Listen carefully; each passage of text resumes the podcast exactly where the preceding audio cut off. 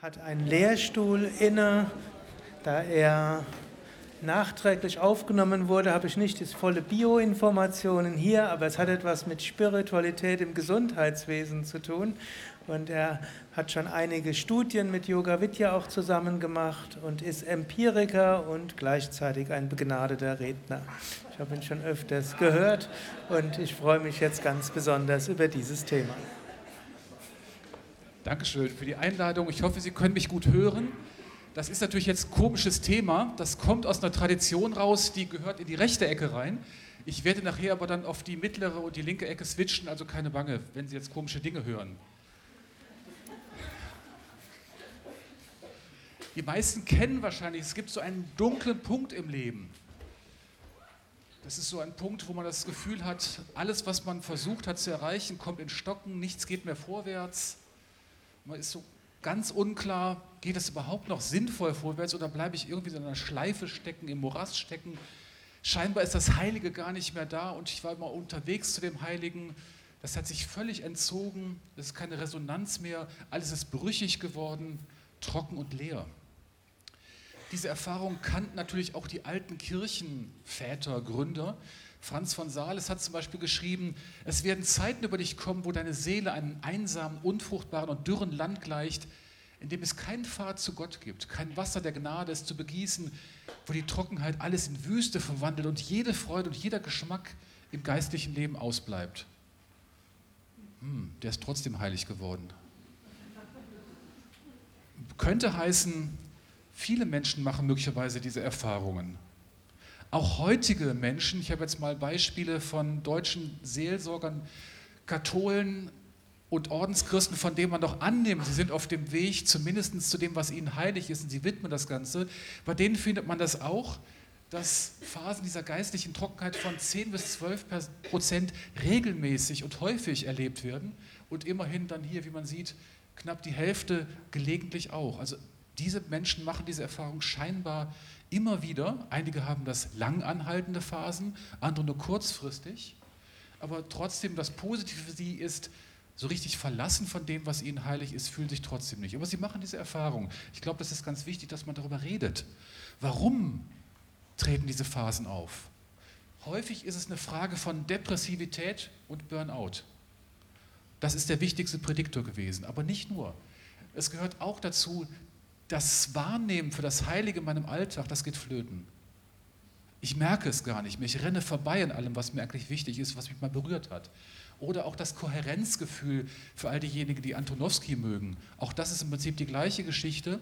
Wenn das Leben aus den Fugen geraten oder nicht mehr stimmig ist, auch das ist ein wichtiger Prädiktor gewesen. Bei den Seelsorgern. Jetzt könnte man sagen, naja gut, das betrifft ein paar alte katholische Heilige, die sind alle tot, ich bin evangelisch oder was auch immer. Das ist nicht meins. Nö, das haben aber evangelischen Christen auch gemacht. Ähm, das betrifft die auch. Bei denen hier, die sind alle heilig geworden und alle haben diese Erfahrung gemacht. Mutter Teresa zum Beispiel, Zeit ihres Lebens hat sie diese Phasen der Düsternis gehabt, wo sie gesagt hat, da ist nichts. Für jemanden, der an sowas glaubt und dann in dieser Phase hängt es wirklich schwierig. Einige haben gesagt, Karl Rahner oder der Mystiker Thomas Merton, das ist sogar notwendig, dass wir diese Erfahrung machen. Das wäre sogar Teil eines Reifungsprozesses oder eines geistlichen Entwicklungsprozesses. Alle anderen bleiben noch an der Mutterbrust, wie es dann so schön mal bei einem Mystiker hieß, hängen und naja, trinken die ganze Zeit und haben völlig vergessen, dass das Leben woanders stattfindet. Sie merken schon, ich bin manchmal ein bisschen komisch drauf. Verzeihen Sie es mir. Sie haben was zu lachen. Wir haben natürlich gefragt, ist das Gleiche, was für die anderen Christen relevant ist? Betrifft das auch die Yoga-Praktizierenden? Die sehen immer alle so glücklich aus. Ja, wir haben diese Skala angepasst für Yoga-Praktizierende. Damit wird gemessen die Erlebnishäufigkeit, also wie häufig haben sie solche Erfahrungen. Für all diejenigen, die sich für Statistik interessieren, die hat eine gute Qualität, das funktioniert auch. Und ich werde Ihnen gleich auch Tabellen zeigen, also keine Bange. Es geht nur darum, dass Sie sehen, naja, wir haben das auch tatsächlich gemacht und da steckt etwas hinter von dem, was ich sage, was nicht nur aus dem Blauen erzählt ist, sondern auch nachprüfbar ist.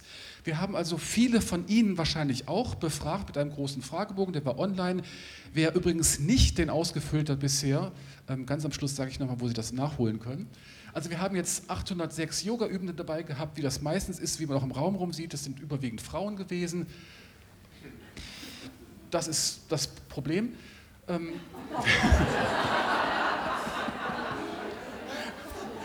Alle sind bei Yoga Vidya, bis auf ein paar ganz wenige. Die meisten sind sehr lange in der Yoga-Praxis. Das hier ist ein Highlight, so lange schon dabei, das ist natürlich toll. Die meisten haben auch eine Yogalehrerausbildung abgeschlossen, soll heißen, die kennen eigentlich die ganzen Hintergründe, die relevant sind, kennen sie auch. Also die sind lange dabei. So was wir jetzt, was wir gemacht haben, wir haben uns diese ganzen Fragen angeschaut, ähm, zum Beispiel, ich habe das Gefühl, dass das Heilige in meinem Leben mir fern ist, wie sehr ich mich auch darum bemühe. Gott sei Dank sind das nur ganz, ganz wenige, das sind 11 Prozent und einige haben 17 Prozent, die würden sagen, naja, manchmal ist er schon so da. Die meisten würden sagen, ich spüre eine tiefe Sehnsucht nach dem Heiligen von mir. Das sind hier 48 Prozent, rechne mir doch dazu. Also eine ganz große Menge, die sagt, das ist mir wichtig und ich bin immer noch unterwegs und ist doch gut so. Aber trotzdem, diese geistliche Dürre, die tritt immerhin bei einigen Personen sehr wohl auf. Jetzt können wir sagen, ja, macht ja nichts, die Mehrheit sind wir, wir haben das nicht. Aber vielleicht ist es tatsächlich ein wichtiger Prozess, dass diese Phasen manchmal auftreten. Ich finde zum Beispiel auch sehr schön, dass wir sagen können, das sind halt, ja, die meisten haben dieses Gefühl des Heiligen immer noch, sie sind immer noch in der Sehnsucht, aber einige haben das Problem trotzdem. Ich möchte da gleich weitermachen. Ich zeige Ihnen nämlich ein paar Bildchen dazu. Das ist so die Verteilung von den Personen, die das haben. Hier würde heißen, die haben das überhaupt nicht. Das sind die Quietscheglücklichen. Hier sind alle in der Mitte, das sind wahrscheinlich Sie alle, und aber hier sind so ein großer Anteil von 14 Prozent, die haben diese Phasen scheinbar sehr häufig und sogar sehr stark ausgeprägt. Und das ist natürlich jetzt schade. Woran liegt es?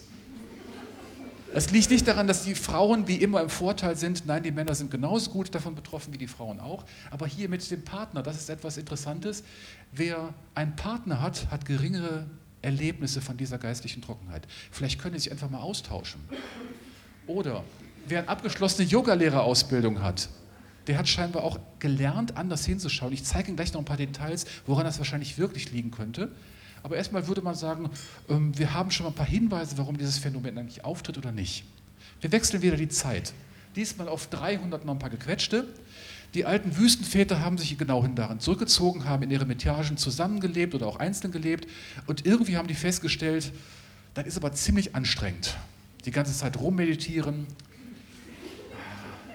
Sie hatten einen toten Punkt irgendwann zur Mittagszeit gehabt. Das Essen gab es übrigens nicht schon ganz früh am Morgen, das gab es erst mittags, das einzige Essen am Tag. Insofern ist das Essen der Höhepunkt des Tages gewesen. Kann man sich vorstellen, das ganze Beten vorher ist vielleicht öde. Das haben die festgestellt, das haben sie dann Atonie genannt, die Seele erschlafft und irgendwie waren sie dann unzufrieden mit der Hütte da, wo sie waren, haben gesagt, es könnte überall anders besser sein. Vielleicht geht Ihnen das ja auch so. Es könnte überall, na gut, jetzt heute nicht. Es könnte überall besser sein und dann werden Sie aggressiv und sauer, weil Sie das Gefühl haben, wie verbringe ich eigentlich mein Leben? Ich wollte das Heilige suchen und ich habe Öde gefunden. Das nennt man dann Acedia. Das hatten die Wüstenväter so genannt, soll heißen, das ist eine Form von Nachlässigkeit. Man könnte ja sagen, die Leidenschaft ging verloren, aber macht ja nichts. Ich habe mich gut eingerichtet mit der Langeweile und der Öde, aber das ist es doch nicht, was man wollte.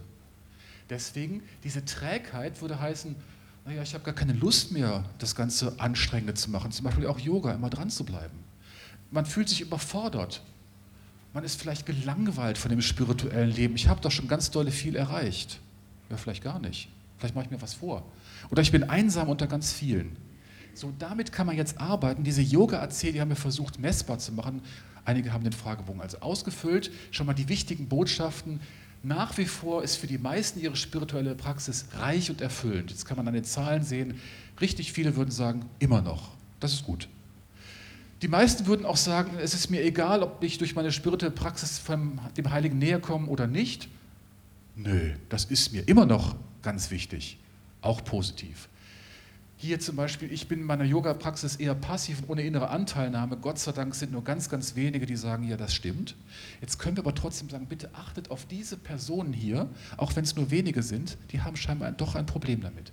Und wenn man jetzt das hier ansieht, eigentlich müsste ich meine spirituelle Praxis viel intensiver führen, aber es fehlt mir die Motivation und Leidenschaft. Naja, wem geht das mal nicht so? Aber genau das sind eigentlich die spannenden Dinge, die man dann weiter untersuchen kann.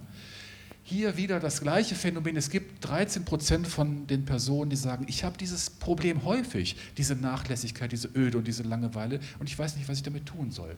Es sind wieder nicht Männer und Frauen unterschiedlich. Diesmal hat derjenige, der einen Partner hat, sorry, jetzt mal keinen Vorteil. Abgeschlossene Yogalehrerausbildung ist wieder günstiger, damit hat man diese Langeweile scheinbar nicht so häufig. Woran liegt das? Jetzt zeige ich Ihnen wieder Tabellen. Je gelber und je oranger, desto stärker ist der Zusammenhang. Also als Beispiel, ich habe diese geistliche Trockenheit, wenn ich die hoch habe, dann hat man zum Beispiel das andere, wie zum Beispiel Wohlbefinden gering. Also immer wenn da negativ davor steht, heißt das, das eine ist hoch und das andere ist gering und umgekehrt.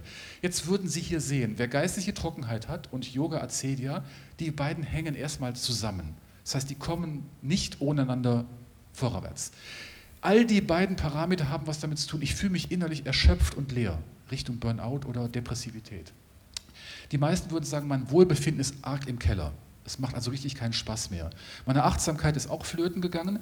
Meine innere Korrespondenz mit dem, was ich in der Yoga-Praxis eigentlich auch tue, ah nee, ist auch ins Schieflage gekommen. Ehrfurcht und Dankbarkeit empfinde ich auch nicht mehr so richtig. Würde heißen, ich laufe zwar durchs Leben, aber ich merke gar nichts mehr.